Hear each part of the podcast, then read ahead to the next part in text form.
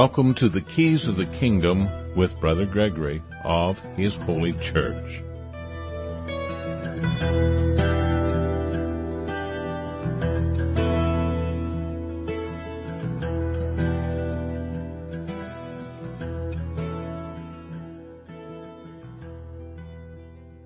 Well, welcome to Keys of the Kingdom. I'm Brother Gregory, and again, we're going to be talking about the Kingdom of God and uh, compare it to what we see going on in the kingdoms of the world. Uh, when it says the Bible talks about the kingdom of God is at hand, and that we're supposed to seek the kingdom of God. Well, the word kingdom there actually just means government. It's the ruling authority of your lives. And of course, the ruling authority of the lives of the people who follow Christ is the Holy Spirit, the, uh, the Spirit of Christ, the Spirit of God, the Spirit of creation, the Spirit of life. And that's what's supposed to be ruling you. But the rest of the world, the flesh and the devil, seem to want to have control. And because we don't always follow the way of Christ, the world the flesh and the devil sometimes get control over our minds and therefore over our bodies and therefore over our lives and therefore over our families and therefore over our community and therefore over our nation. Because we don't really understand how the kingdom of God works and uh, and how it functions. We don't even understand what it is. We don't understand what it what it looks like and yet we're supposed to be seeking the kingdom of God and the righteousness of God, which is another thing that we don't always know what looks like. The righteousness of God. what, what would God call righteous deeds and what would God call unrighteous deeds? And that's a, that's a real important thing to contemplate, to wonder about, to pray about, to think about, to ponder so that we can actually understand what God is, you know, what God's righteousness looks like so we can say, you know, I'm not really doing the righteousness of God. I'm doing deeds that are contrary to the righteousness of God. And of course we know that those would include the deeds of the Nicolaitan because the Nicolaitan, uh, the deeds of the Nicolaitan, God hates. He hates the deeds of the Nicolaitans. So those are those are not his deeds. Those are not righteous. Those those deeds of the Nicolaitan are not righteous. And we also know that the deeds of the Nicolaitans are the same as the deeds of the error of Balaam. And they actually would include the error of the people who went into the bondage of Egypt. Their deeds God hates. Because he says he doesn't want us to go back to Egypt. He doesn't want us to go back to that bondage of Egypt where we are subject to the rulers of Egypt where they can they can put pressure on us to abort our children to you know cast our children out and uh, because that's what was happening at that time they wanted to reduce the population of the Israelites, and so they created through systems of the Egyptian state, they created a situation where people were actually casting their children out. The idea of having more children was a bad thing.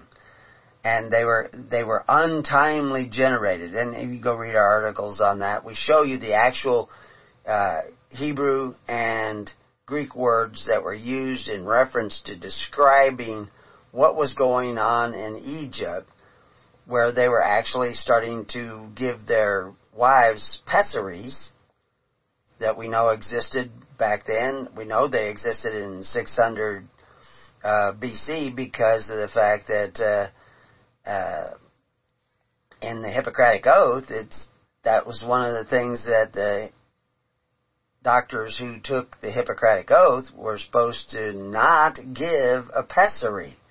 And if you don't know what a pessary is, it's an abortive substance. It's something that causes a spontaneous abortion.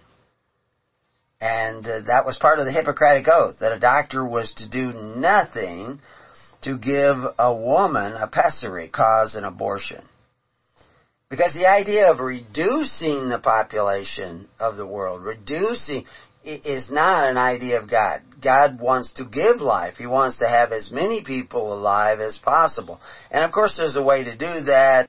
You know, uh, socio-ecologists uh, are saying that we, no, the earth could actually carry a lot more people than it carries now, comfortably carry a lot more people than it ca- carries right now, which is supposed to be like seven, eight billion people. And uh, th- we're not maxed out in any way, shape, or form. And I, mean, you can go all over, even over China. You know, it's supposed to be such a crowded country, and there's vast areas of China that nobody lives in. They could live in. They've actually built cities, huge, giant cities, uh, with you know apartments that could hold thousands of people and stadiums and everything, and nobody lives there. They just built these extra cities. They're all inland for some reason, uh, but uh, they built them, and uh, nobody lives there. And, and I, you have to do your own speculating. I mean, it, they're really there. You can really go see them. Uh, you probably can't go see them, but uh, they are. You know, they have made uh, videos about them and toured them and and everything. Why did they build those? And there's all kinds of speculation and conspiracy theories, but the reality is, is there's lots of room in China for even more people. Uh, people, uh, there, there's lots of room in the world for all kinds of things, but you have to love life to make room for life. And there seems to be a spirit in the world that is not making room for life, that actually wants to diminish life, diminish the value of life. So where does that come from? And, uh, well, we're going to look at some of those things. Uh, I've added a lot of new information and expounded on information already present at Preparing You and uh, we're going to touch on some of those basic ideas, and we're going to revisit some things like you know how how do you create a, co- a free community, which seems to be what Christ was preaching. The kingdom of God would be a kingdom type community of people, or a, a variety of communities of people that are in multiple places that are interconnected to make this. That's what that's what a nation is. A nation is comprised of multiple communities in a general society where the people are bound enough together somehow through social bonds or uh, economic bonds or cultural bonds or maybe all three of those things so that they are a nation, a peculiar nation. A peculiar people is a peculiar nation. You know, I mean, the, the word Gentile just means other nations. And other words that you look at in the Greek and the Hebrew, when they talk about a people, they're talking about a nation. And so the kingdom of God is about nationalism. But there's all kinds of nationalism. There's all kinds of forms of government. There's all kinds of forms and types of communities. And there's all kinds of social bonds that may band the people together. But are those social bonds based on virtue? Or are they based on force? Are they based on greed? Are they based on avarice and wantonness? Well, of course, the kingdom of God has to be based on the righteousness of God, and of course, that would be the virtues of God. And so, that's what we look at in order to figure out what the process of looking for the kingdom of God really looks like. And uh, so th- those are some of the things that we're going to explore today, and we're going to look at a lot of things in order to get a, a clear image of that, but not just a clear image of it in the sense of uh, what is true, but a clear image of um, it in relationship to what is false. Because in order to find the truth, a lot of times you have to put a line through what is false, what is not true that you've already accepted to be true, that just ain't so. Because, you know, that's what Mark Twain says, is that that's what gets us into trouble. It's not so much what we don't know, but what we absolutely know is true that just ain't so. And so we're going to look at some of the things a lot of people think that are true, that are actually myths, that are actually false, that are actually not true. And of course, that's what Christ was doing. Somebody wrote uh, this week and was talking about, uh, uh, you know, uh, the fact that uh, we have to uh, protect ourselves against the Pharisee spirit, and because the Pharisees were quick to criticize and to put people down, and and we we shouldn't have that spirit of wanting to put people down and criticize people. And I thought, like, well, somebody should have told Jesus that, because he's he's talking about people being vipers and uh, terrible and evil and and not bearing fruit, and he's going to take the kingdom away from them, and uh, that they're hypocrites, and uh, that's very critical. That that could be counted as hate speech. But, you know, to not tell somebody that they're doing wrong, that's actually hateful. You, you should inform people that they're doing wrong. But you have to be careful about that, and, he, and Jesus warns about that. You know, casting pearls to swine because they'll turn on you and rent you into, under. So what's a swine? It's somebody who doesn't want to be anything other than a swine. They don't want to be anything other than a viper which is why most of the criticism that you see coming from Christ came later in his ministry because you gotta you gotta have to be led by the Holy Spirit. It's very important to be led by the Holy Spirit. But I mean, like, what does that look like? How do you know it's the Holy Spirit? Because we know that, that evil can appear as an angel of light, so you may think that you're following the Spirit of God, and you're actually following the Spirit of of the unrighteous, of the demons, of the of the bad guys, you know, whatever you want to call them. You know, the the bad spirits that lead you down into a pit of darkness.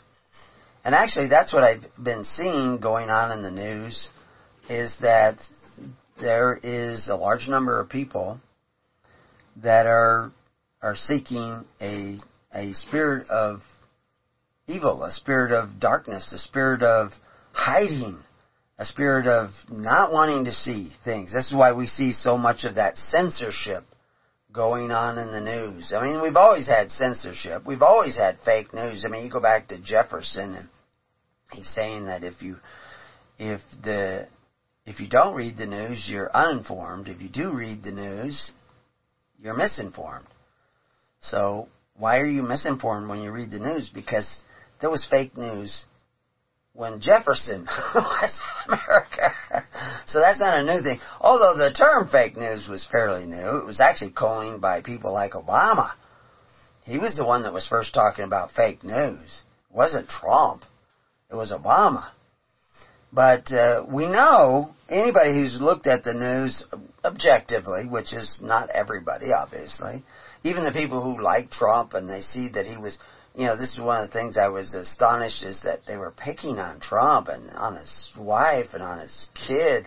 That was all used to be taboo and they were just, I mean, they, they were like savages going after him.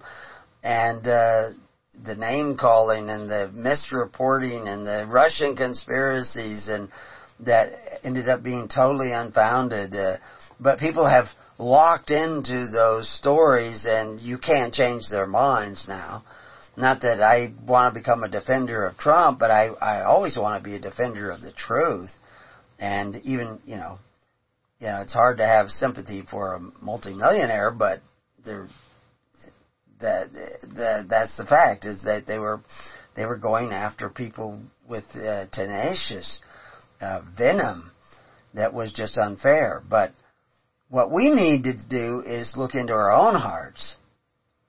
And because the fake news, the, the CNNs and MSNBC, well, Fox News even reports things with a bias. There's, NPR reports things with a bias. And so, you know, you can look at all of them, but you have to realize that all men are liars. so, all of them will lie at one point or another. Whether they know they're lying or they're just in error, or incompetent or whatever, that's another thing.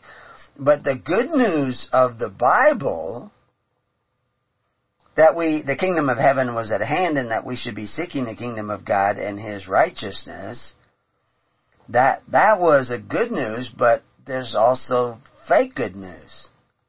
And that has permeated Christianity.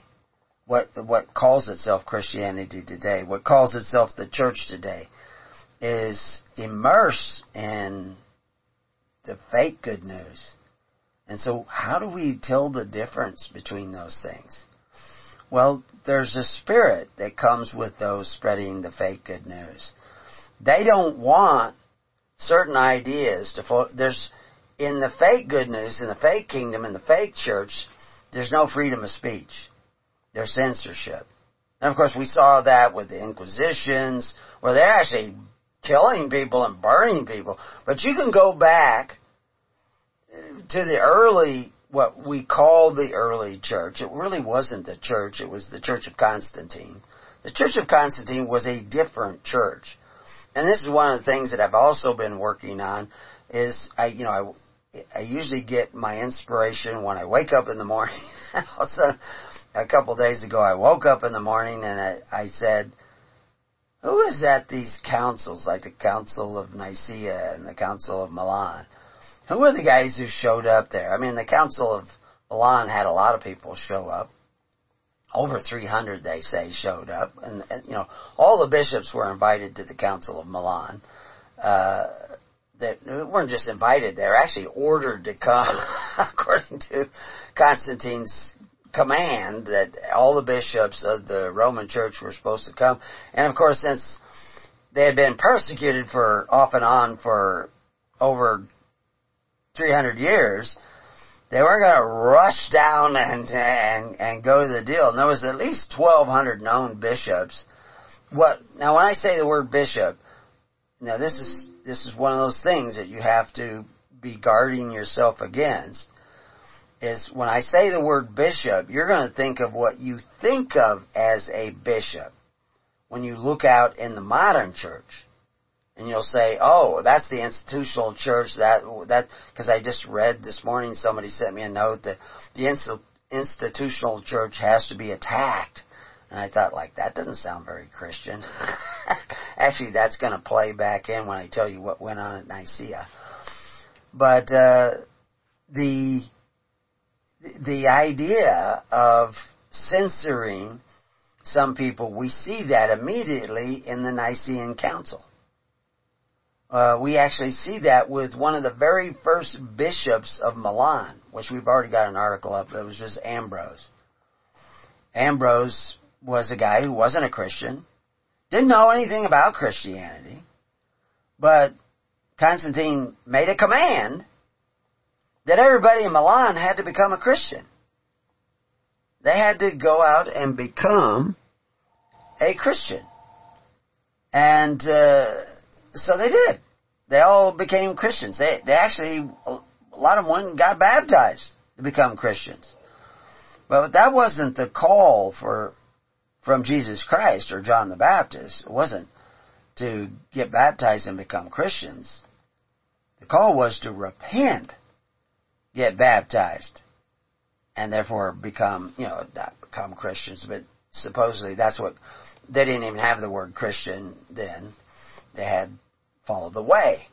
And that's what Christians did. They followed the way that Christ was laying out in the New Testament and, and the, in the Gospels and in Paul. They're, they're laying out something. Unfortunately, most people who read the Bible today don't see what they were laying out. It's there. It's right there in black and white.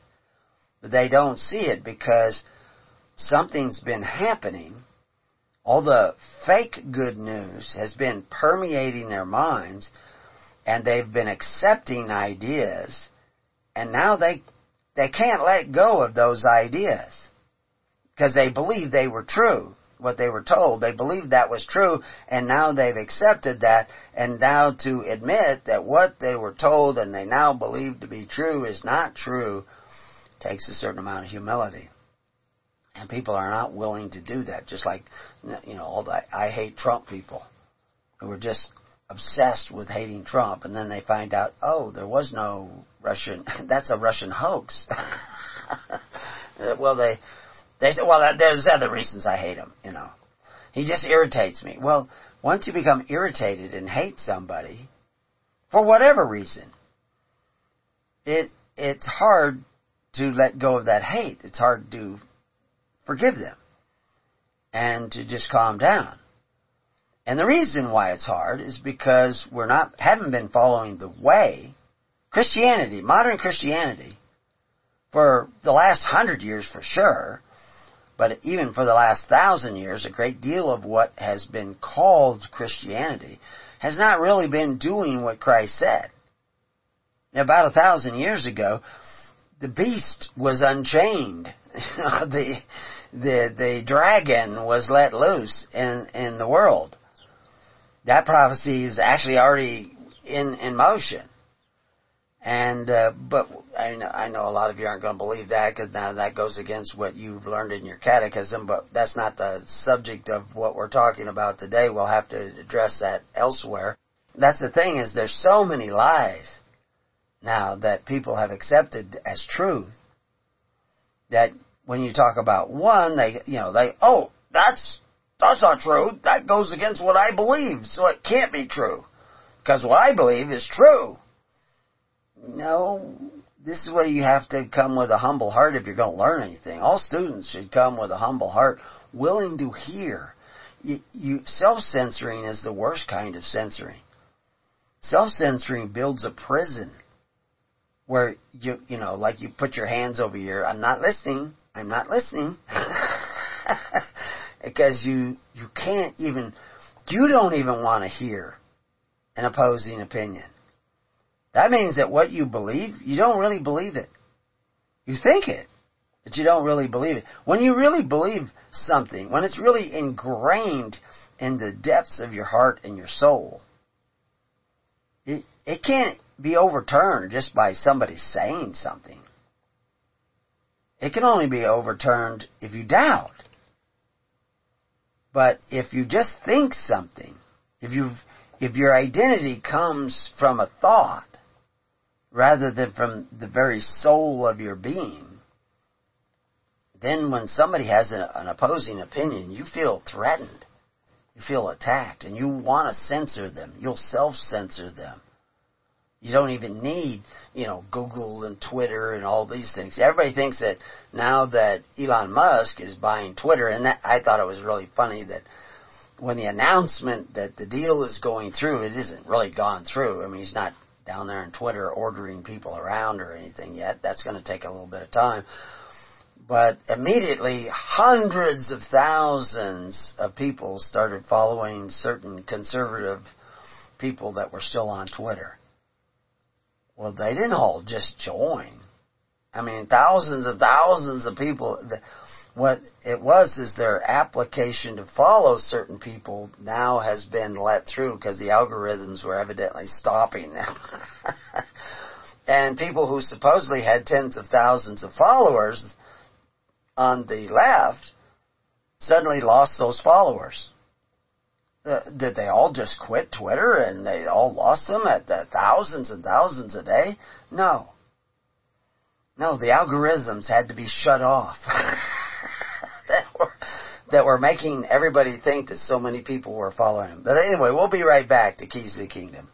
Well, welcome back to Keys of the Kingdom. So basically, uh, this idea that Elon Musk is now going to own Twitter and then free speech is going to be back. Uh, Elon Musk is not your salvation. Even if Elon Musk, you know, I think it's great that he's doing that. Uh, I, I find it fascinating, like I said, because you, you can clearly see that they're flicking off their algorithms that were giving us a distorted view of how many people. I remember, remember when, you know, what were they going to do if Biden kept drawing crowds that couldn't fill a bowling alley when he was running for president of the United States? They had to do something, so he hid out in his basement and they just didn't even have rallies. But yet he had millions upon millions of votes. Well, of course, a lot of those votes were people, I hate Trump people, who were manipulated into hating Trump by false stories that just came one after another out of the you know, the, the, the traditional, what do they call the, the media that, that uh, was, is actually the media of madness, the, the fake news people. And they got huge numbers of people just, and I know some of them in my, uh, you know, family members who just, just believe all kinds of stories that were floating around that are just absolutely false and they're still clinging to it. They, they won't let it go. And, and so they just, just the sound of his voice, all their hate is focused on him. I mean, there's actually people who have, not in my family, but that there are people who actually have voodoo dolls. they stick pins in, you know, that, that look like Trump. And, you know, that's the old burning people in effigy kind of thing. But this is all hate driven. This has nothing to do with Christ. You know, making these choices based on that. But anyway, supposedly, Biden won the election. He's president. He's got one of the worst poll popularities in the history of the presidency, going back quite a ways. Uh, but uh, he, he's supposedly running the show, but obviously is not. Somebody else is doing it. I remember quoting one of the Supreme Court justices years ago. Is it? Uh, I was trying to remember what his name is. Oh, Douglas. Uh, but anyway, uh, he says it's it's not you know our ruling class, the presidents and congressmen that rule the country. It's the vast bureaucracy of the government that has become the new George the Third.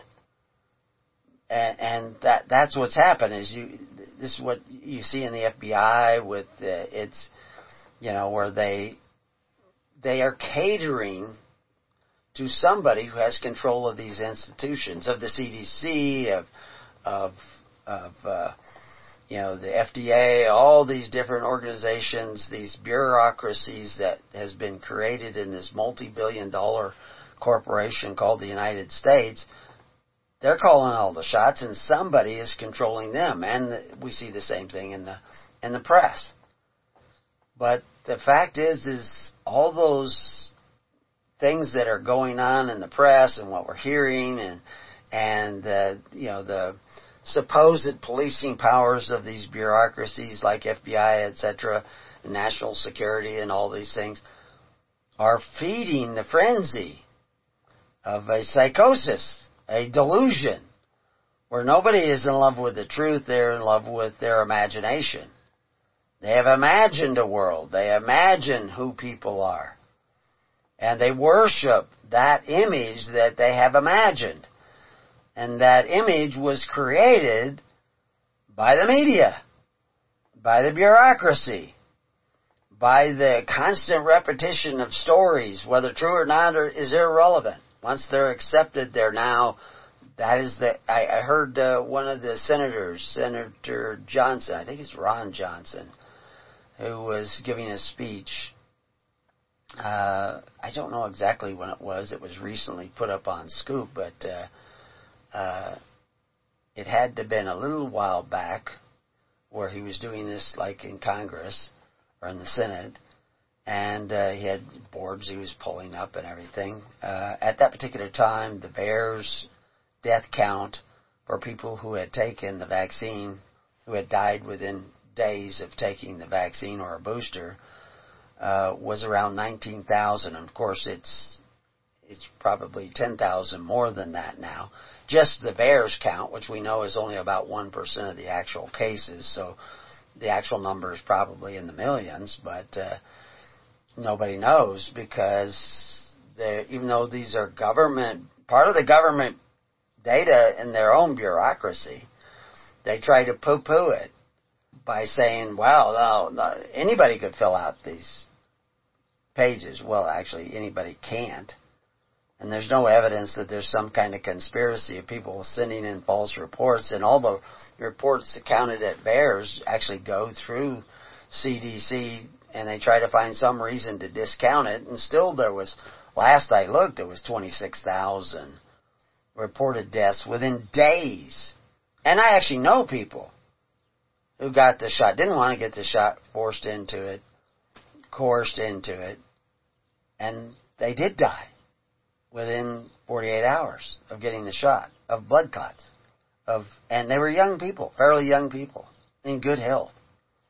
They could have got COVID and recovered undoubtedly, because 98, 99% of the people who get it recover. It's only people with other health issues. But nobody wants to look at that because they've already been, their thinking has already been created by the media through the use of fear. Constant repetition of something you need to be afraid of. And, and there's other things coming down the, the pike that they will have you being afraid of. Now, now it's food shortages. We're all supposed to be afraid of food shortages. By constantly reporting that kind of story, you're going to have people going out buying more food than they normally would, which is good, it's fine. But that's going to create a shortage. We already were creating a, more of a shortage than than the, what 18 fires over six months in food processing plants. So there's thousands and thousands of food processing plants. 18 of them. That's not a a large percentage. It just seems coincidental that that many of them were damaged, but I know some that were destroyed, absolutely burned to the ground. They've already got another building and they're setting up to fill that warehouse as well, and they were insured, and so they're recovering, and that's the way it works. But if you panic half of the country to go out and buy twice as much food that they normally buy in a given week, you're going to see shortages. And then that's going to feed more fear because people are going to go in and see empty shelves, which we're not used to seeing, although we had a little bit of that with the, the whole toilet paper thing. But it starts, you know, the first time I went into a store, which I don't go into a store, I haven't been in a store for almost a year now, at least a half a year. I probably was in once or twice in the last 12 months. But uh, I went into a, a store during the beginning of the, you know, toilet paper panic, uh, and I saw somebody running around with arms full of big bundles of toilet paper, and they come out of the aisle and they looking both ways as to w- which way to go. What am, what am I going to get now? And they were like in a frenzy.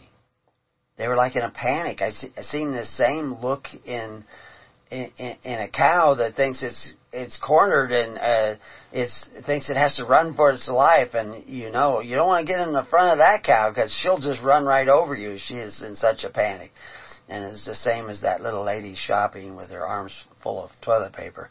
Well, now you're going to see that with food, but that's all fear driven. But we have a whole nation of people that are fear driven. Do we know why so many Americans are fear driven. Why so many Americans are hate driven. We can go to Australia and see the same process. It doesn't have to be Americans. Uh, certainly we see it in Europe. Why are so many people fear and hate driven? Anger driven? And like I've, I've told people many times, fear and hate is the same thing. It's fight or flight. That's coming from the same place in your soul and your mind.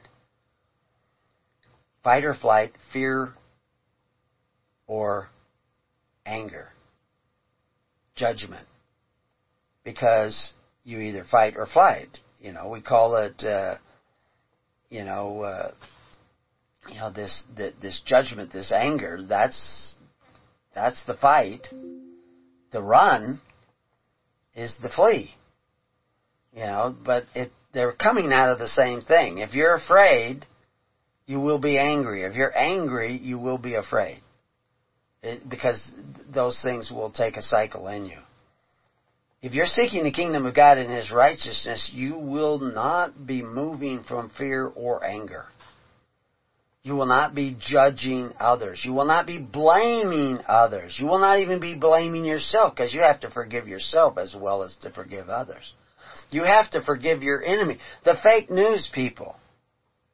You have to forgive them. Because you have to leave judgment to God. But then what is God? People don't even know what God is.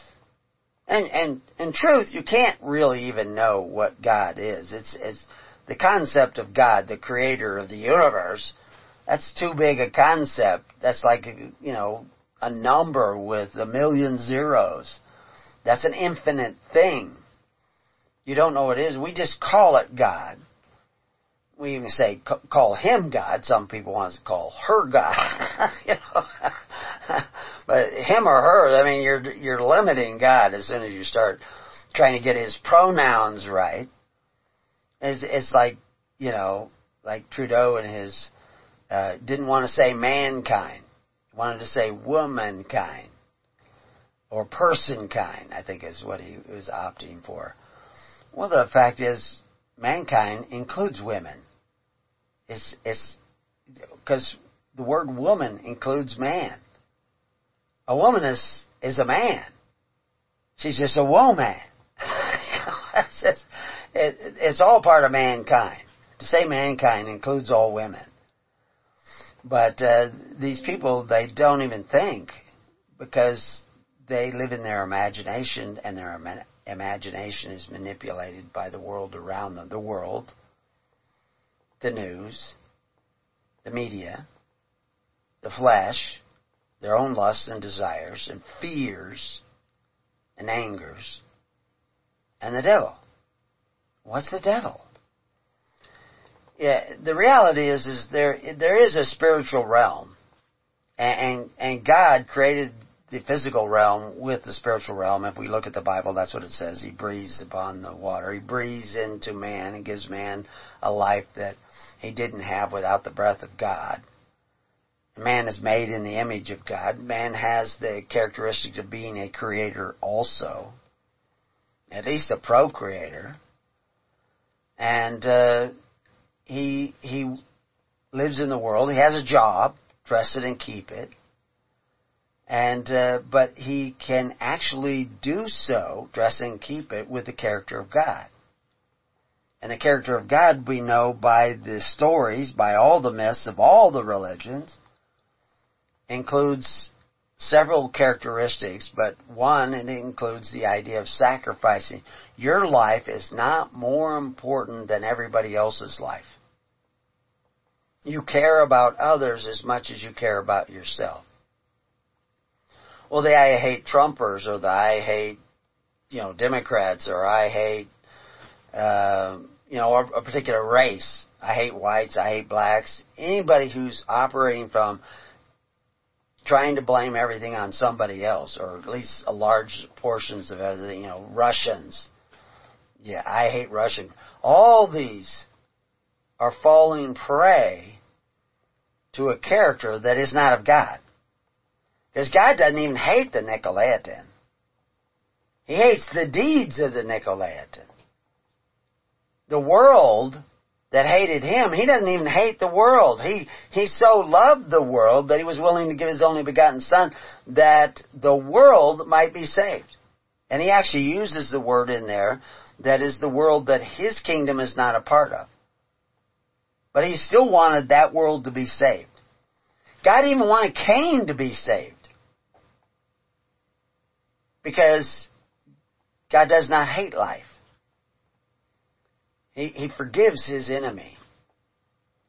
But then there is this thing we call the wrath of God, and we think, oh, that's the anger of God. Well, there's there's a dozen different, oh, well, at least a half a dozen different words in the Bible that are translated into wrath, and they're not all. None of them, I think, hardly are always translated into wrath, except maybe one of the Greek words but it's it's not hate. The wrath of God, and we'll do a show about this eventually, but the wrath of God is literally the the cause and effect of the universe, built into the universe. The wrath of God is the effect of the cause, uh, which is set into motion immediately when you do something. Every time you do something, the, the ripples that you are causing by doing that are in the universe. They're in the singularity, in the, in, it goes out into the cosmos and it has its effect. But you don't always feel the effect until later on. When that, the feeling of that effect reaches you, we call that the wrath of God. That's what the wrath of God is. But that's just a brief look at that. So let's go back to how do we see the kingdom of God?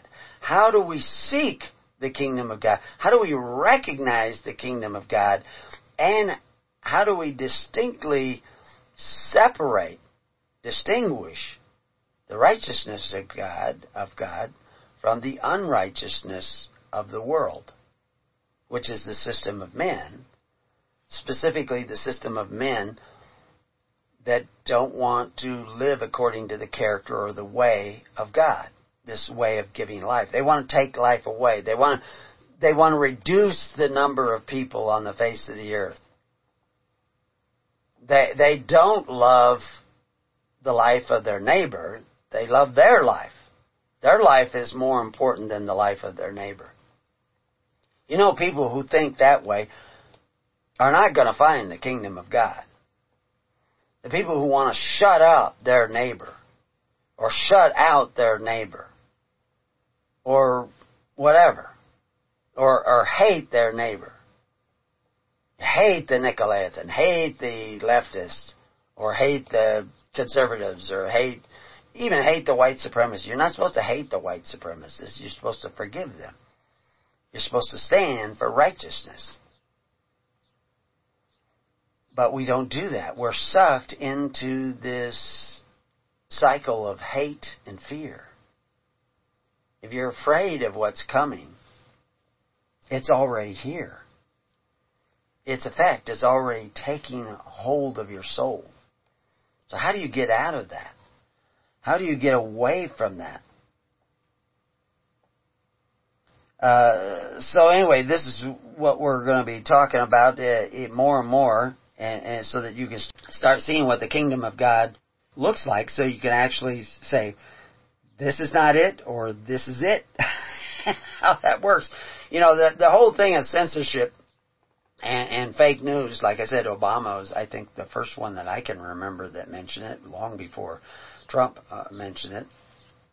Uh, but, uh, you know, and, and the censorship that uh, supposedly Elon Musk is going to save us from on Twitter, and like I say, I'm fine with him doing whatever he does. Uh, I think he should, you know, follow his heart. Follow, but even if, like I said, if he was filled with the Holy Spirit, he's still not your salvation. It's only when you're filled with the Holy Spirit that your salvation is nigh unto you. And you know you're not filled with the Holy Spirit if you're afraid, if you're angry, if you're judgmental, if you're blaming other people for the problems that you're facing, then you know you're not filled with the Holy Spirit. Because the Holy Spirit is a comforter. When you make decisions based on the leading of the Holy Spirit, you will be comfortable with those decisions. If you're not comfortable with your decisions, if they're full of fear and anxiety and depression, you're not filled with the Holy Spirit. You can't feel depressed and be filled with the Holy Spirit. It's just, and I'm not picking on you if you're depressed or you have a problem with depression. But just know that that that's a that's sign. If if you're out coveting your neighbor's goods, if you're out hating your neighbor, if you're out hating the Russians or hating this group or that group, or this guy or that guy. You know, they'll hold up somebody. Let's all hate this guy this week. You know, then you know that the Holy Spirit is not in you. Hate is in you. Darkness is in you. And from that darkness will come that hate. And like I said, you know, long long before Obama left office, he turned over what they call ICANN, I-C-A-N-N, whatever it is called, uh, uh, the uh, what does that stand for? Internet Corporation for Assigned Names and Numbers. he turned over that outside of America. It wasn't controlled by America anymore. Which also means that the, the what is the other one? Uh, IANA, the Internet Assigned Numbers Agency or Authority. I think it's Authority. Uh, he's he turned that over outside of the United States. And of course, that's the, the first thing you hear in the news warning Elon Musk that if he allows too much free speech in Twitter, he's going to run into problems when people log into their Twitter in Europe. or in the countries of Europe. See, the it, I saw this coming years ago, and, and you know, I, I actually saw things.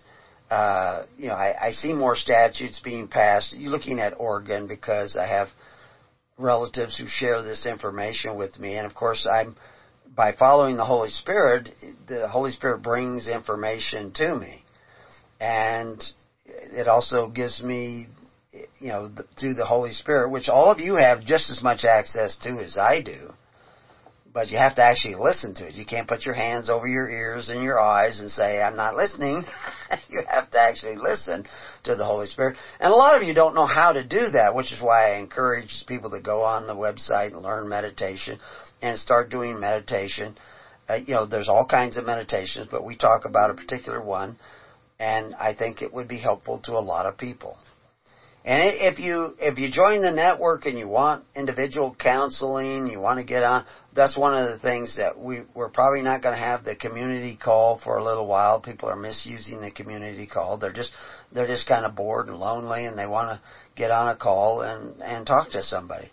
All the congregations, all the people who sit down in the tens, hundreds, and thousands, like Christ commanded, can have they can have their own congregational call and we can take those congregations and we can have, uh, I don't know, whatever you want to call it, an assembly call, a church call. And everybody who is already sitting down in the tens, hundreds, and thousands, they'll be given that secret, secret number to call in. And if people want to set up individual counseling calls, we can do that within limits. Hopefully, you know, we're already doing that to some degree. And uh, what I have to what we all have to do is start learning how to be counselors and how to follow the way, the way of Christ. That will set you free. Because all these other ways, the Church of Constantine is not going to set you free. And we were talking about that with the first bishop in Milan was Ambrose. Knew nothing about Christianity, was elected by all these new Christians who did not repent and get baptized and become Christians they just got baptized and said they were Christians. Now they did some things more like Christians, but very clearly in their own record, in their own history, which we go into in, in our article about Ambrose and our article about Constantine, they were committing the error of Balaam from day one. And then, you know, day two, Ambrose, this new bishop who had to take time off to go study Christianity to find out what it was that he was the bishop of, didn't even know. He became the bishop before he even knew what a bishop actually did, which is why modern Christians today, if I say the word bishop, like I said at the beginning of the show, if I say the word bishop, you're thinking the bishops of Constantine and Constantine's church as it evolved over 2,000 years. But that's not the bishops of the early church, which were actually called overseers. That's another way they translate the word. They're not rulers. They don't exercise authority. They exercise service. And this is key to finding the way which we'll have to talk about when we come back to Keys to the Kingdom after this brief break. So come back and we'll look at it. So welcome back to Keys to the Kingdom. So that Ambrose guy that we were talking about earlier, who became a bishop of a church, who is considered a father of the church by a church, that is not actually following the way of Christ, but is following the way of Constantine and the world governments whose whose power as a church is granted to it by the world. See, the power of the church established by Jesus Christ is granted to it by Jesus Christ. And of course, we have articles up, had them up for years and years. We have the the book, the Covenants of the Gods, that uh, t- talk about you know the, your church is either incorporated by Christ or it's incorporated by somebody else. It can't be incorporated by both. And the corporations of the world and the rules of the corporate power of the world, which is itself a corporation, I mean, the world, by definition, the word world that we see in those quotes, you know, like, my kingdom's not of this world, or God so loved the world that he gave his only begotten son that it might be saved, is the definition of that word is constitutional order or system of government. If it's a constitutional order, it's probably a corporation. I mean, you read the, the Constitution of the United States, it's creating a corporation. A lot of people say, oh, it was in, what was it, 1871 or something like this. They changed the United States into a corporation. Nonsense. I mean, there were changes. We have articles up and done shows on this to show you what was really going on. But the reality is just reading, I mean, it's talking about its officers and its offices and its division of powers and how you elect people. That's a corporation. it's, it's two or more people gathered together for a particular purpose under a pre-existing authority.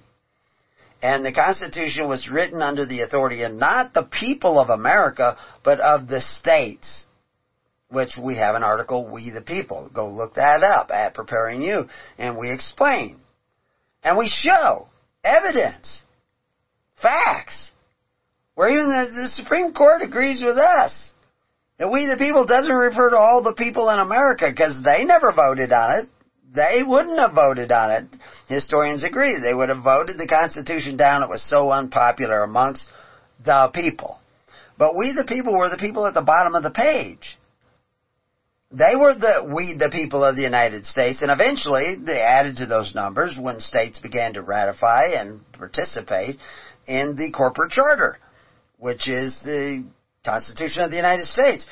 Even after that was created and implemented, the states, according to one of the most fundamental law books in America, used for almost, uh, well, I can say almost a century now, used to train lawyers, Clark's Summary of U.S. American Law says that the states were still as foreign to each other as Mexico is to Canada. They were actually separate countries even after the Constitution of the United States was implemented. So the Constitution of the United States did not really create United States of America nation.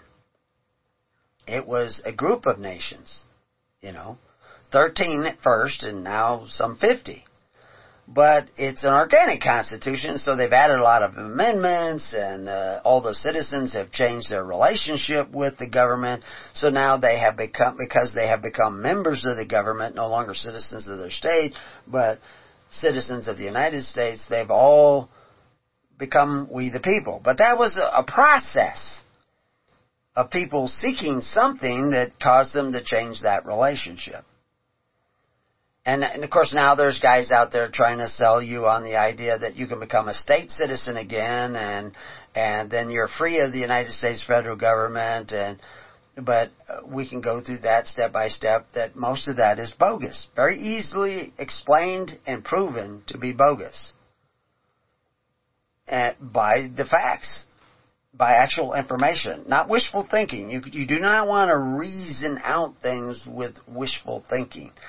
You want to you want to have the facts, but of course, all those facts are are fruit of the tree of knowledge. And you know, you can pick this fact and that fact and that fact, and you can come up with a conclusion. But maybe you didn't pick enough facts. you came up with the wrong conclusion. So in order to get the right conclusion, you may have to pick more facts from the tree of knowledge. And then you say, oh, you know, that's where somebody says, well, all I have to do is fill this out and I'll be free and, and, uh, then they have to recognize me and, uh, they have to, you know, uh, yeah, but what about this fact over here? I'm not looking. I'm not listening. that's what you, they don't want to look at this fact over here. But see, if they were eating of the tree of life, it would show you what facts are important or less important.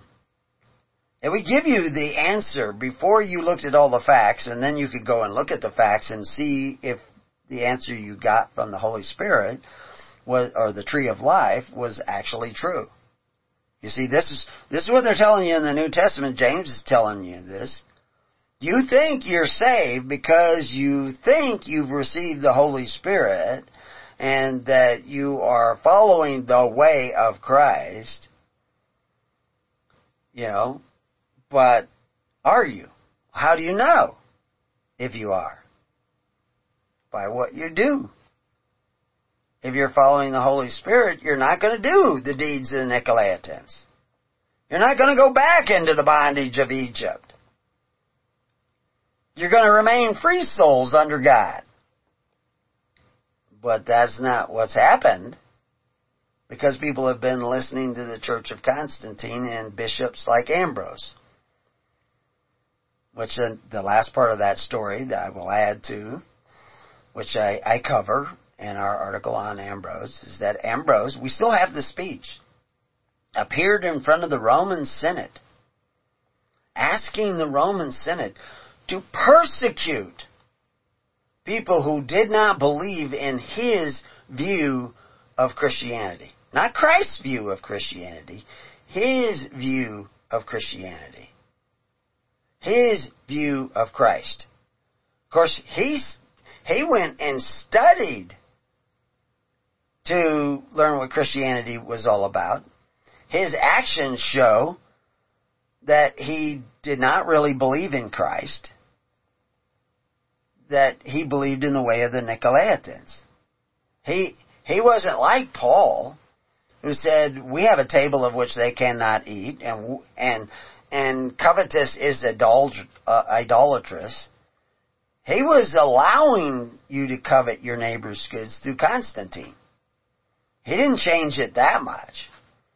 Which we see right there in their own records that Constantine, who was killing his partner and confiscating his partner's family uh, property, and of course that meant he also had to kill all of his partner's family so there would be no heirs to the property, and therefore then the state would confiscate that property. And he did this with whole villages of thousands of people. He killed them to get their property. And so he had all this extra money, gold and silver and, and property, and he signed it over to the church that he was creating, the Church of Constantine. And Ambrose was okay with that. Ambrose thought, yeah, uh, I'd like to have some of that property, some uh, some of the that silver. He didn't give out much gold. Gold stayed with Constantine because the army ran on gold, but the silver he was willing to give to his new church bishops, which became hundreds of bishops rather quickly, probably thousands of bishops. Of the 12,000 Christian bishops that existed, we know existed before the Council of Milan, only 319 supposedly showed up, and there's a question with that account because all of those that showed up may have not been bishops. We know sometimes several bishops showed up together, and so they would be all counted as bishops. But some of the people that showed up were not actually bishops, but assistants and they later became a bishop, but some of them became bishops under Constantine, and some of them were at the Council of Nicaea. And we'll go through this in a separate program, but there was arguments at the Council of Nicaea that now only had a small number of bishops. I think that most of the bishops, and this is what I woke up that one morning, said who was at the Council of Nicaea. And so I looked it up. And they tell you. And they tell you the history of these people. Right away, the guys who formulated the creed, uh, the the the the uh, theology of the Trinity. I'm not saying there's not a Trinity. I'm just saying that some of their versions of the Trinity are distorted and false and misinformation, fake news, fake good news, the way they interpret it. And you know this by what they did. And what did some of those bishops do? They immediately began to exile other bishops. And how did they exile them? They actually, they had to move away from the congregations that they served. They were, they, they could still serve those congregations, but they had to move to another country. another, another, I mean, thousand miles away sometimes. Well, in those days, you move a thousand miles away, you're pretty ineffective as a minister to the local people because they didn't have telephones, they didn't have cell phones, they didn't have shortwave radios, uh, all of what you may need and more in the days to come because they intend to censor the real truth. They've been doing it for hundreds of years, but they're going to do it in, in greater and greater earnest. But, I mean, one of the things that I, I'll just tidbit on, one of the particular guys, and we'll go through this when we go through these councils and who was at them and what they were deciding, besides exiling people, so they, the, the, by doing that, they're actually telling the local people that are assembled in free congregations, free assemblies, you can't have this bishop. You can't have this minister of ministers. That's what a bishop was. He was a minister of ministers, a servant of servants. Christ talked about that.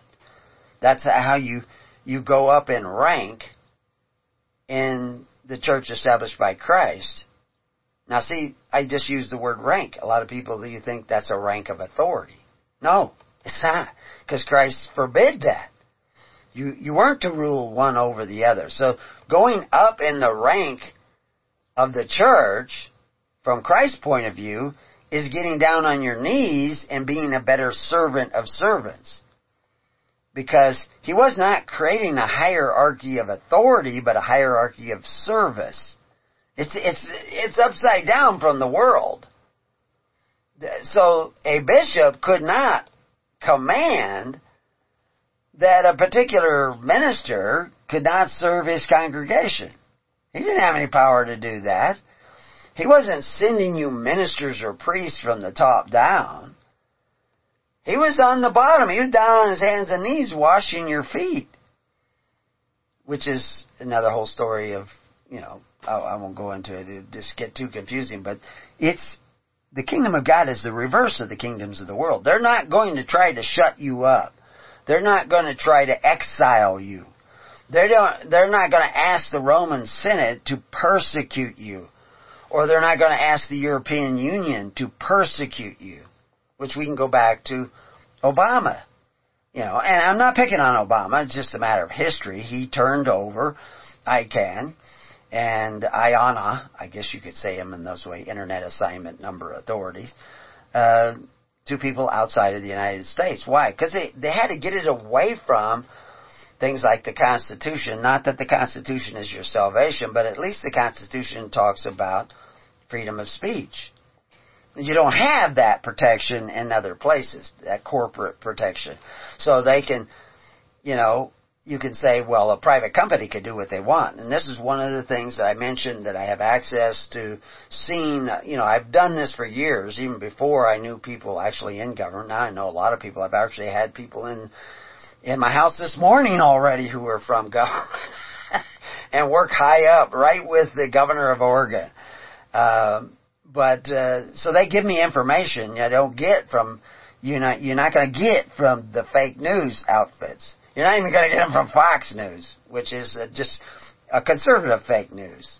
I mean, they they they all tell the truth somewhere, but it's how you mix in the lie that turns the truth, the whole truth, into a lie. But anyway, besides doing that, now we also see the Countering Foreign Propaganda and Disinformation Act, which was introduced into Congress. I think it might have even been passed. No, I think it was introduced back in 2016. Uh, it, originally, it was called the Countering Information Warfare Act. so you can look all those things up. Uh, again, I'm not trying to create fear. I'm just showing you how this, it was supposedly bipartisan legislation that, that you know, was written back in March of 2016. These congressmen aren't writing these things. Somebody else is orchestrating these things. And they're coming from dark places of control and power. And that's what we see Constantine doing is he was giving some people back an semblance of freedom because even the Church of Constantine was to be supported by contributions from the people. But it was jump started by contributions from a mass murderer. And Jesus would not have taken those. The early church would not have taken those donations from mass murderers who just rob people right before their eyes. It's a matter of history. It's not a secret. He, he, he murdered his partner. He murdered all his partner's family, all the children. And confiscated his property, so he had millions upon millions of dollars to give to somebody else. And this is the, this is the root of the Church of Constantine. But anyway, this goes on, 2017 National Defense Authorization Act, uh, and then you can go look at the European Digital Service Act, and all these guys are setting these things up, uh, you know, like the, the additional councils want to confer some exclusive enforcement power to the European Commission notably to oversee providers' obligations to manage systemic risks of misinformation, whatever they classify as misinformation. That censorship spirit. That bringing darkness where there was light. That's what the, this is the spirit that is coming, a spirit of darkness. And from that spirit of darkness will come fear, and anger and judgment and censorship and, and, and to bring more people into darkness, to remove the light, to block out the light. But that they will deny that this is what they're doing. That, that we don't do that. You know, like the International Telecommunications Union will say, well, I think they call it ITU. Uh, they will, uh, they will say that we don't create policy. But what they do is they motivate countries. So now when you tweet on Twitter, if it goes into certain countries, they can, they can censor it. And so it doesn't get out to other countries. So then they'll have to demonize somebody else. All this is made possible by the mass formation of psychosis that began at least with Constantine. where it started to get you to believe in the symbols that represent Christ and His teaching rather than in His teachings itself. This idea of using either private, uh, you know, individual countries that set, and what a lot of these individual countries are doing is they're turning the power of censoring over to corporations within those countries. And since many co- corporations are multinational, that will be easy to do and they will censor that way. But the point I'm trying to make to you is that there are those that love the darkness. And there are those that love the light. And those that love the darkness want more darkness, and if you start to bring the light into the room, they will want to crucify you. They will want to shut you up. And so you have to create, and this is why Christ commanded that you create your own network of righteousness. But you don't know how to create that network of righteousness, which is the kingdom of God, because you don't necessarily know what righteousness looks like. So I, I added two articles that I already created, and I actually created some other new articles, but I added to our church and state article uh, which we just went through in the last couple of weeks. And uh, we'll have more recordings out on that article before the end of the week. Um, our uh, article on you know the, when the masses you know which is a part of the quote uh, of Polybius when the masses with an appetite for benefits at the expense of their neighbor uh, began to degenerate. And of course, that's what's happening when those bishops that followed the ways of Constantine had an appetite for benefits, and that was what I was going to say. The, the, one of the last things, one of those guys who wanted to exile certain people. And their popularity eventually, Constantine let them come back out of their exile. And then that guy got exiled. So there was a lot of this exiling back and forth because he would not relent. He was just, you know, I hate non-Trinitarians. Somebody didn't believe in the Trinity as he taught it, you know, they believed in the Father, they believed in the Son, and they believed in the Holy Spirit, and that's a sort of Trinity, but not as certain of these guys who were the bishops of Constantine taught it. But they were so popular, and the guy who wanted, the original guy who wanted to, you know, who was voting for these creeds and these uh, doctrines that he was going to impose on, on people with the force of the Roman Senate, or the, at least the emperor, he uh, he eventually was exiled. Not so much at their demand, but because people who were real Christians knew that he was dishonest. He was actually, the first time he was exiled, he ended up being exiled five times. The first time he was exiled, it wasn't because of his beliefs, which is what he wanted to exile others for.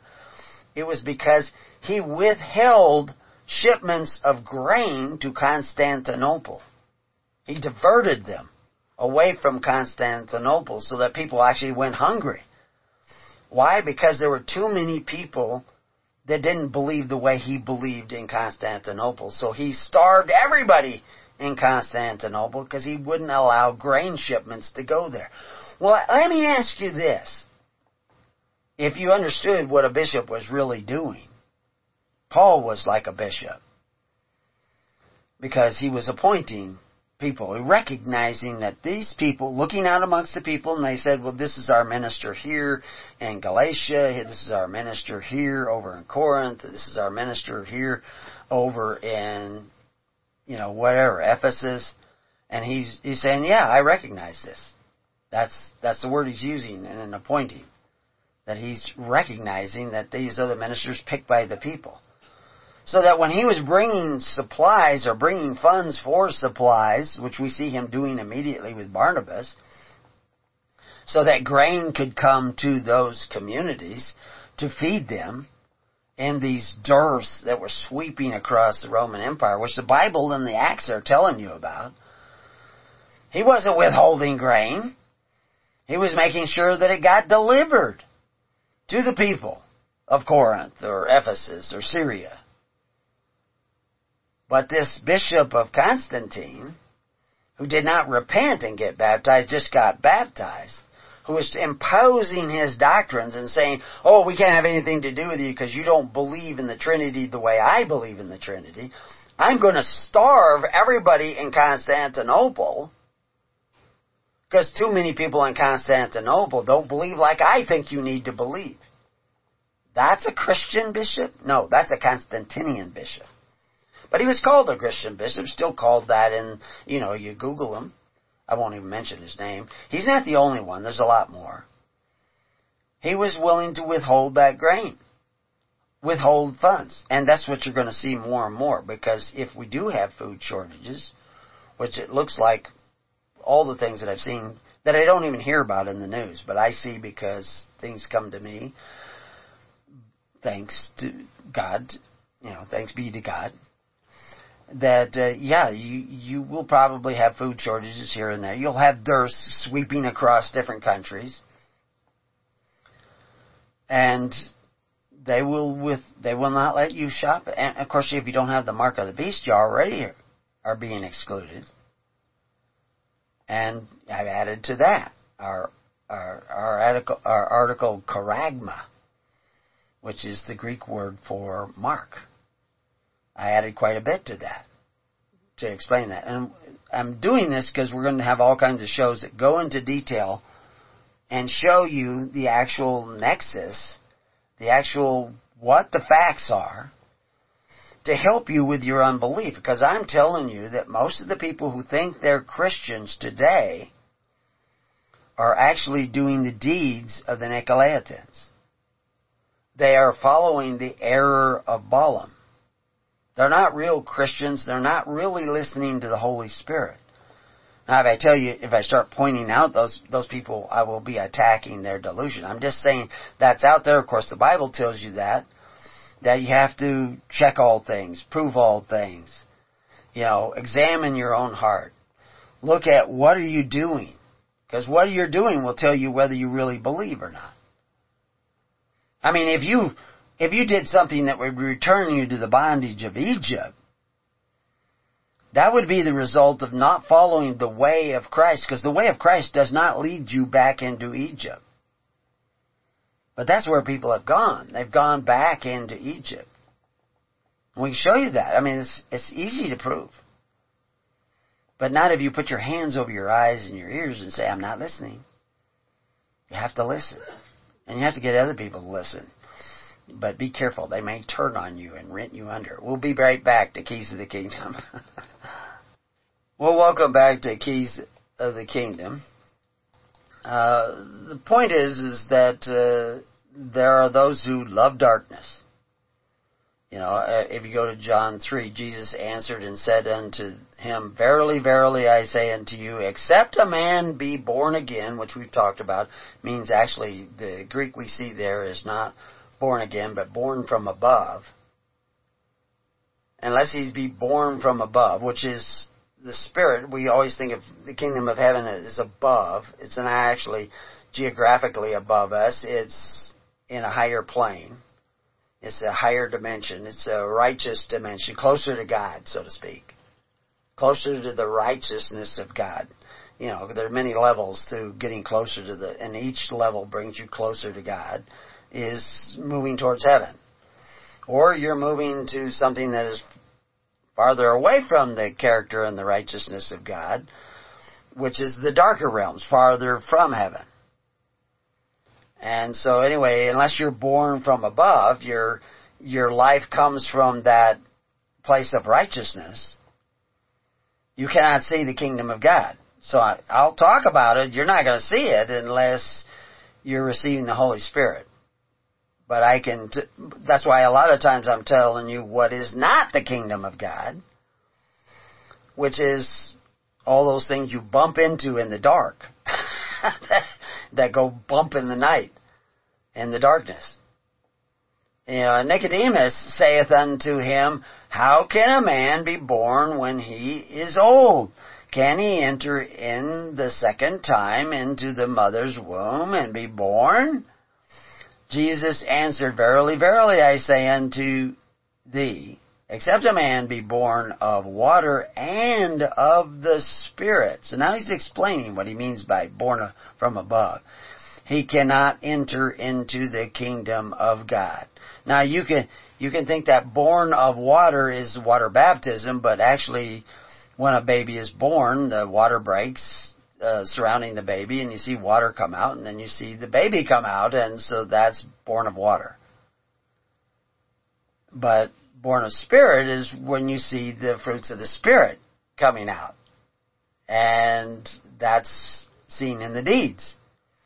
Or at least that's evidence. The deeds are evidence of being born in the spirit. So there are certain deeds that would be evidence that you're born of the Spirit, and there's certain deeds that would show that you're not born of the Spirit.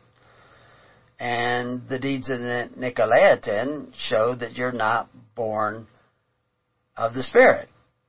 And Nicolaitan doesn't have anything to do with a guy named Nicholas, although some people assume that and have said that, and some churches have leaped on that and quoted that over and over again, Yet some of the same early people that they claim to be church fathers say it doesn't have anything to do with a guy named Nicholas. So, but they don't quote that guy. They only quote the guy that says it has something to do with Nicholas, because if you actually knew who the Nicolaitans were, you would know that something's wrong. Well, the Nicolaitans are the conquered people. That's what Nicolaitan means, conquered people. That's what Balaam means, is conquered people. How do you get conquered? Well, you go back into the bondage of Egypt, which is the same as the captivity of Babylon and the bondage of Babylon under Nimrod. And what was that? Well, we know the bondage of Egypt was 20% of your labor belonged to the government. Does any portion of your labor belong to the government? Well, if 20% does, you're at least in the bondage of Egypt. Uh, we also know that you didn't really own your land, and we know that you didn't really own your livestock. The government owned it. And they owned a portion of your labor. That's the bondage of Egypt. Well, of course, we know you don't own your land because if you don't pay your taxes for two to three years, they take your land away from you. So that's pretty good evidence that you don't own it. In Oregon, they actually cancel your title to the land if you owe three years of taxes. So you could owe, you know, what, ten thousand, twenty thousand dollars maybe, and they will take a two hundred thousand. Well, now actually, there are houses that were selling for $150,000 a few years ago that are now selling for $300,000, $400,000 now. So you could, you know, your taxes could be just a few years behind and they will take the whole thing away from you. Well, that's evidence that you don't really own it. And of course we show you in articles, you look up legal title at preparing you. That's the definition of legal title. It doesn't include the beneficial interest if you want, which is the right to own the property. That's just a matter of learning the definitions. But a lot of people, if you try to tell them this or explain it to them, they'll say, I'm not listening. I'm not listening. they'll cover their ears and they'll, they'll cover their eyes and they just won't want to look. And that's okay. But you're not going to find the kingdom of God because you don't really want to see the light. You're not in love with the light, which they go on to explain that that which is born of the flesh is flesh. So he's not talking about baptism. He's talking when he says water. He's talking about born of the flesh. And that which is born of the Spirit is spirit. Marvel, marvel not, I said unto you, you must be born again. So he's explained it now. So it's now, it should be really clear. The wind bloweth where it listeth, and thou hearest the sound thereof, but canst not tell whence it cometh, and whither it goeth, so is every one that is born of the Spirit. So now he's done an analogy of the wind blowing, and of course we know that, you know, Jesus comes out of the tomb breathes on the apostles and says, receive the Holy Spirit. Well, that's air blowing. Receive the Holy Spirit. Uh, we know that God breathed into Adam, and the Spirit of God was in him. And then he gave them dominion over the earth. If you have the Spirit of God in you, you should have dominion over the earth. If you don't have the Spirit of God in you, you will not dress it and keep it. You will lose it. You will not multiply upon the earth. You will actually try to decrease the number of people on the planet. You, you will say that you're going to manage the planet, but you will actually destroy it. you say that, you know, you care about life, but you will actually poison life and, you know, you'll care, care about one another, but you actually don't. You'll covet one another. But anyway, so this idea of this bloweth where it listeth, this is, this is the Holy Spirit. But you can't tell whether you're following the Holy Spirit or not, because you can't not tell whence it cometh. Is it from the Holy Spirit or is it from some other spirit? Well, he, he, he will go on and explain the rest of the story if you are willing to see the rest of the story. Because you're going to ask, well, well, how do I know it's, you, you, you can't tell whether it's the Holy Spirit or not because evil can appear as an angel of light. So how do you know that it's the Holy Spirit? Well, you know, James says, you know, by your deeds, by what you do. But uh, if you you go on and read like verse 19, and this is the condemnation that light is come into the world, and men loved darkness rather than light because their deeds were evil. Now we know they they love darkness because they censor.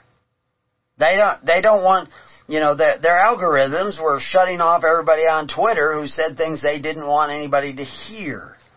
I don't care if you hear the lie. I want you to hear the lie so you recognize the lie. But you will only recognize the lie if you're born of the Spirit. If you're born of the spirit of darkness, you will live from hate. You will live from judgment. You will, you will be filled with fear and anxiety and delusions. You, you, you'll be a man, but you'll think you're a woman. Or you'll be a woman and you'll think you're a man. That's a delusion. That's a dysphoria about reality. That's just one little example. I mean, it's an obvious example. It should be obvious. It's not as obvious to everybody. But why do we see so much of that? It's because everybody lives in darkness. There's no end.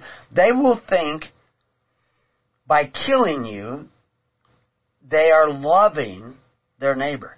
They will think by letting you have an abortion, rather than teaching you responsibility, that they are doing a good thing. That killing you will be a good thing. They will think that. Uh, their deeds are evil. They covet their neighbor's goods. They want to take away from their neighbor. They don't want to accept responsibility. They don't want to say that, oh, well, I'm, you know, my actions got me into trouble. My choices got me into trouble. No, it's your choices that get me into trouble. You know, I, whether you're conservative or, or leftist, it doesn't make any difference. You'll, you know, right or left. There is no right or left to righteousness. Righteousness is righteousness, period. For everyone that doeth evil hateth the light. So if you're doing evil, you hate the light. Neither cometh to the light, lest his deeds should be reproved, like Adam in the garden. He hid. He hid from the light of God. He's still hiding from the light of God. He's running from the light of God, and so is most men. And if you're running from the light of God, the more the light of God come, the more darkness you will seek out.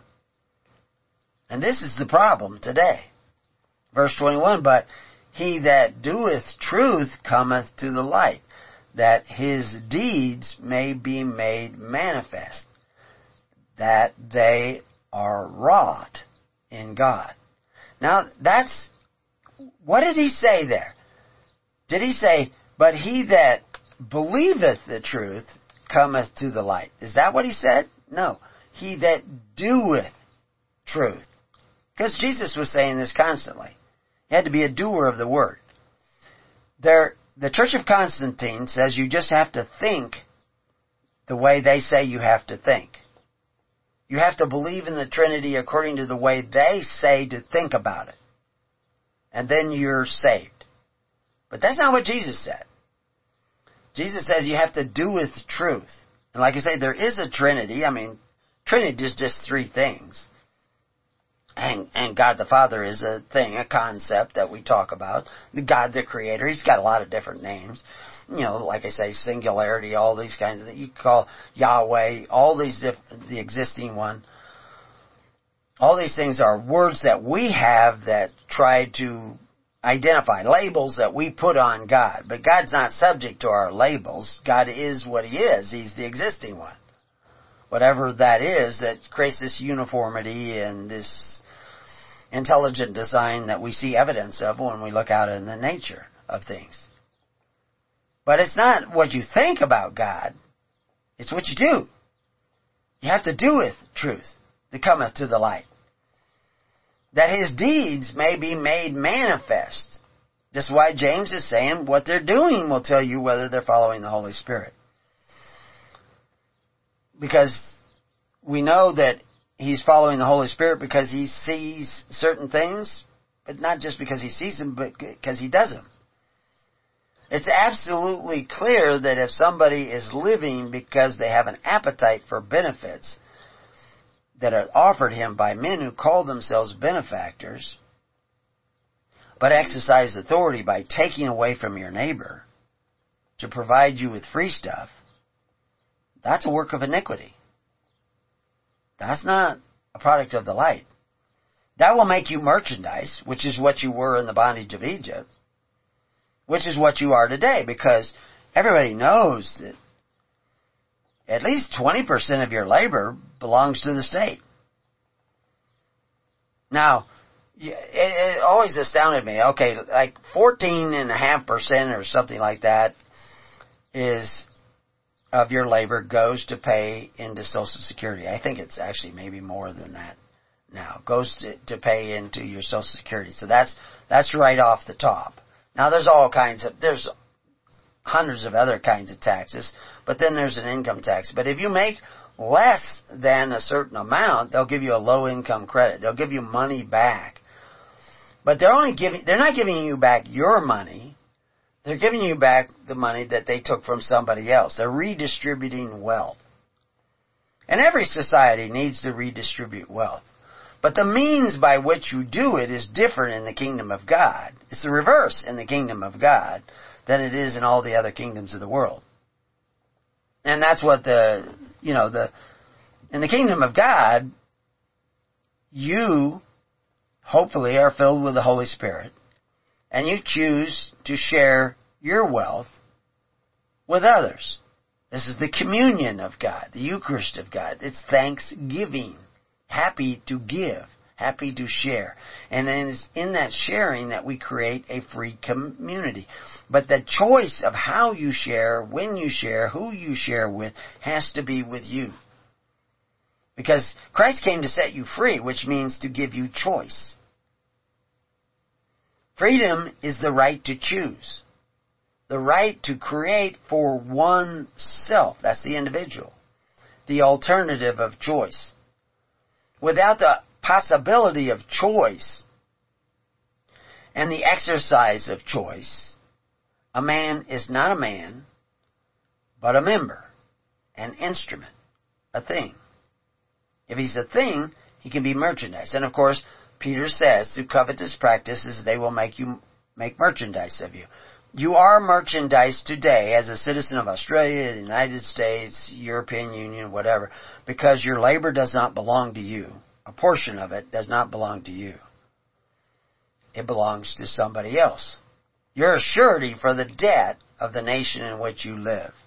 Because you're a beneficiary of the nation in which you live, and the nation in which you live has men, rulers, who call themselves benefactors, but only give you what they take away from your neighbor.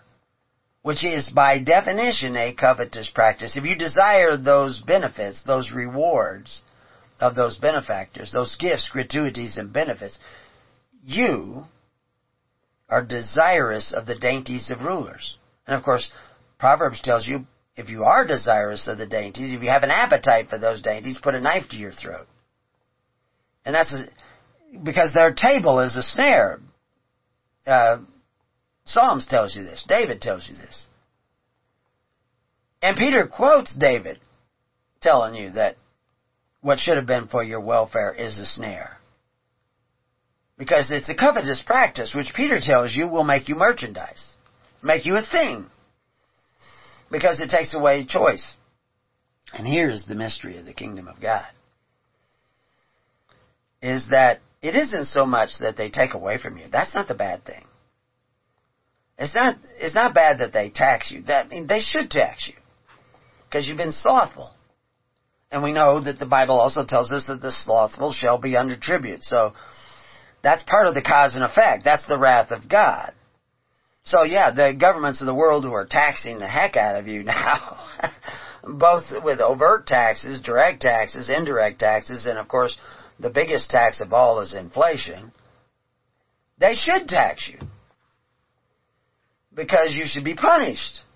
now I'm not judging you personally, I'm just saying that's the cause and effect. If you're slothful in the ways of righteousness, which is the redistribution of wealth through charity, by your choice, your freedom to choose who to give to, when to give, how much to give, that's your, that should be your choice. If you've given up that choice and say, oh well, I'll let, I'll let this guy decide, Bill Clinton decide, or Obama decide, or George Washington to decide. Of course, George Washington didn't have, we didn't have these systems of social welfare till FDR. I mean, we had the covetous practices before FDR, but as a system of social welfare, we needed FDR, and of course, then you're going to need a, a charagma, some sort of identifier to identify you as a member. Remember, you're, you're no longer a man, you're a member of a system of social welfare that is based on force. So he had to give you an identifying number. And of course, if you look in Title 42, Section 666, it says that identifying number. I mean, this is their codes. I didn't, I didn't make that up. We have an article on that. You can look that up at, at Preparing You. We show you the code. I, I was shocked. Like, did they number it the code 666 on purpose? I don't want to get it like it's numerology or anything. They could have made that choice just to rub your nose in it. But you have to have a social security number to do almost anything. That's your charagma. You know, go look up charagma. It's C-H, uh, A-R, uh, I think it, I have to even look it up myself. Uh, anyway, if you do a couple of searches at preparing you, you can find it. I mean, you search it on Google, you might find it. There's not a lot of people talking about it but us. But, uh, that's your badge of servitude. That shows that you owe them, you're, you're a beneficiary of their system that's based on force, not love, not charity, but legal charity. And because you're looking to that system and you are a registered beneficiary of that system, if that system is in debt, you become a surety for that debt. I, I've told this story before, but I knew a guy whose father had all kinds of money and he died and he was the executor of the estate. He was named that in the will. And so he took over as executor of the estate to determine who was going to get what, you know, based on the will. And he was looking through all of his father's affairs and he saw all these debts over here and then he saw all these assets over here and he added them up and he realized it owed oh, more than it had. And he immediately resigned his position as executor of the will. Why? Because he realized I'm not going to inherit anything but debt. Because he could, you could, as a beneficiary, you could actually inherit that debt. But fortunately, uh, in American law, he could actually, uh, because it still existed. I mean, it did a couple of months ago. I don't know. It could change any moment. Uh, that he could resign that position and waive his right to the benefits of inheritance, and then he doesn't owe the debt. Uh, if he if he actually inherited money, if they actually had assets in his father's estate, he actually has to give a portion of that money to the government because of inheritance tax. Because the government has long been a robber of widows and orphans. and all this happened while you were going to church, the Church of Constantine, and singing your songs and believing your in your imagination.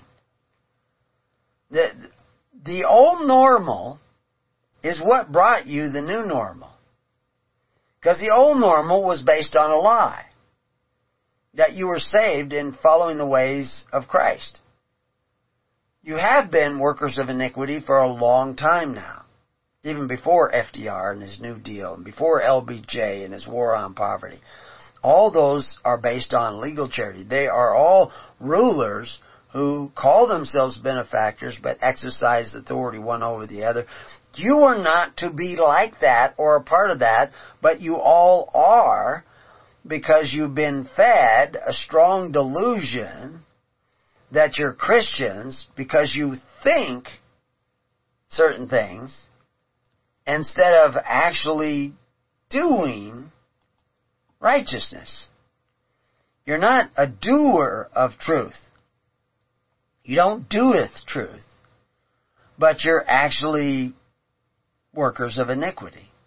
Your, your deeds were evil. They've been evil in America for a long time. Now, a lot of you, you know, you just grew up here and, and you were told that it was this way or was that way, and now I'm saying that ain't so.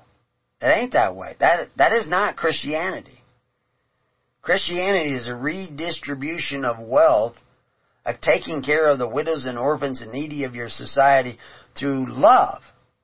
Same word love, I've added to the page on love because of this word agape, which is also translated charity. There's two words translated love in the New Testament.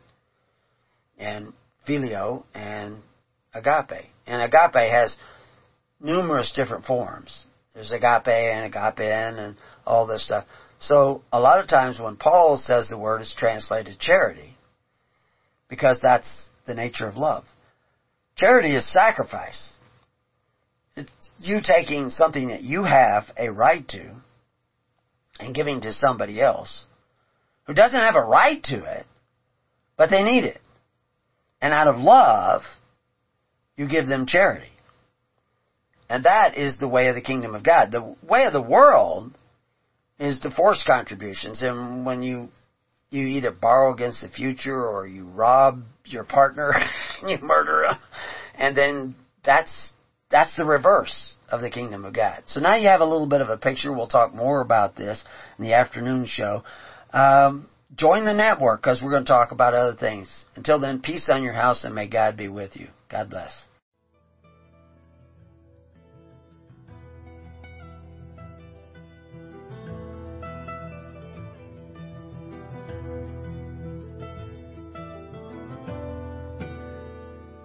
You have been listening to The Keys of the Kingdom with Brother Gregory of His Holy Church. For more information on the educational ministry provided by His Holy Church and Brother Gregory, including services, counseling, lectures, books, and other audio materials, please write to His Church at Summer Lake, Box 10, Summer Lake, Oregon 97640. You can also find us on the web at www.hisholychurch.net.